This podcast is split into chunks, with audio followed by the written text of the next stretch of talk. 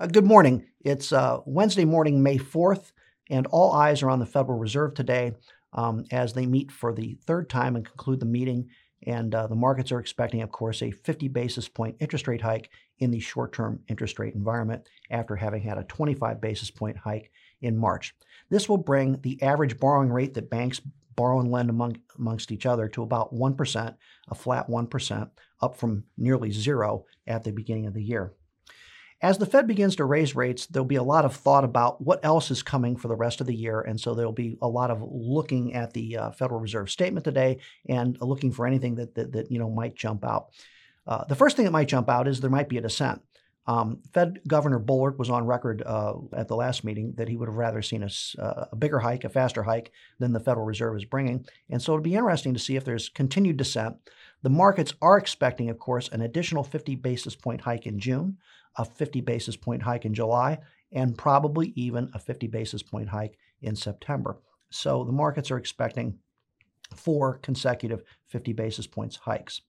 Secondly, since there's no dot plot, we'll have to um, digest the Fed's statement to see how hawkish they really are. The Fed is trying to regain the credibility of the inflationary fight uh, that they've kind of uh, you know lost so far, but are attempting to regain.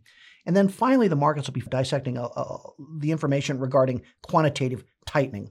The Fed has already told us that they will begin to release the securities that they bought during the COVID uh, uh meltdown, if you will, uh, to the to the public at about a rate of 95 billion dollars per month, which is a trillion dollars of government securities they're going to hand back to the legitimate markets after having purchased them and taking them off the market. Combining that with a basically a trillion dollar deficit means that there's going to be about $2 trillion of extra government securities floated over the next uh, 12 months that the market's going to have to digest. And that, of course, is putting upward pressure on interest rates.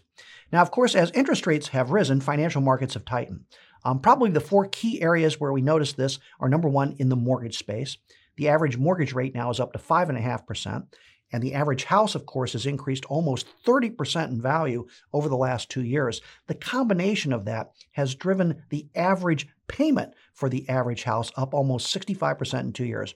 And the affordability index is now below its long-term averages. So clearly we're seeing a slowdown in the mortgage space, which is, you know, a sense of financial um, markets uh, tightening. Obviously, it's been reflected in the stock market. The S&P 500 peaked on January 3rd. It's down about 13%. Its peak to trough was 15. Smaller cap stocks are in worse worse shape. They peaked in November. They're down almost 22% probably in line with those technology stocks that, that, that everyone likes to follow, uh, particularly uh, just the QQQ index. And even international stocks are down uh, 15% or so um, from their peaks to trough. So clearly, um, lower stock prices, uh, uh, less affordability in the mortgage space. We don't talk much about credit spreads, but credit spreads or the relative cost to borrow relative to the risk free rates have also risen for U.S. investment grade companies.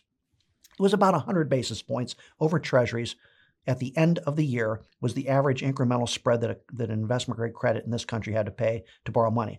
That was an absurdly low 2.4% average for an 11 year borrowing. Today, the borrowing rate has nearly doubled. It's almost it's approaching 5%, and the spread is 140 basis points off of treasuries. So corporate America, which of course benefited greatly from lower interest rates and, and uh, the ability to borrow very, very cheaply, have now watched their borrowing rates nearly double. So we've seen a, a, strong tightening in financial conditions, and this, of course, has led to an increasing um, concern that we might be entering a recession. Now, it is true that the stock market is a very good predictor of a recession. The problem with the stock market is it predicts two recessions for every one that actually occurs. And actually, stocks peak about six months prior to a recession. So, if that was the case this time, the stock market having peaked basically small caps in November, um, uh, technology stocks in December, and the S&P 500 in January, we should be approaching a recession. But there isn't a chance that this country ever has a recession unless we begin to lose jobs. And I think we all know that the job market is very firm, and it's been every bit as firm this year as it has last. Well, what about the so called yield curve? The yield curve has been an excellent predictor of recessions in the future, but we still don't have any inversions in the yield curve, particularly the best part of the yield curve, which is the three month Treasury bill versus the 10 year Treasury. There's still a whopping chasm of 200 basis points, with the three month T bill being about 1% and the 10 year Treasury being about 3%. So we're still quite a ways away from any particular inversion. And then finally, there is this index called the Leading Economic Index, which is um, a group of uh, nine economic statistics that the Conference Board puts together, and it's still growing at a 6.4% pace year over year. This doesn't mean there's not a recession on the horizon. What it does mean is that there's not likely to be a recession on the near term horizon. The markets are trying to digest all this news, trying to digest how high interest rates are likely to rise, how quickly inflation is going to roll over, and will the Fed be able to engineer a soft landing?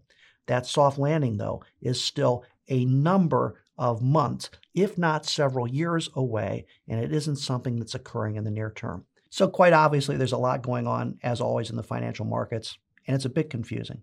But we'll be back in a couple of weeks to try and help you digest all this and talk about any particular changes that we're recommending in your portfolios to help you adjust to these changing market conditions.